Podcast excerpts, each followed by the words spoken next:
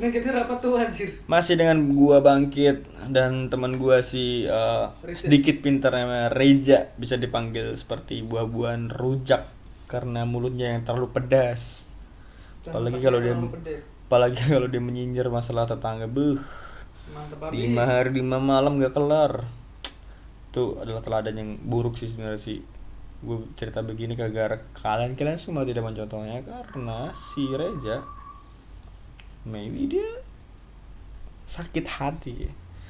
Dan untuk mengatasi sakit hati karena cewek ya mungkin susah sih. Karena semua solusi kalau tidak tergantung dengan mood dengan eh, pemikiran semua terdengar seperti kata-kata bullshit you know?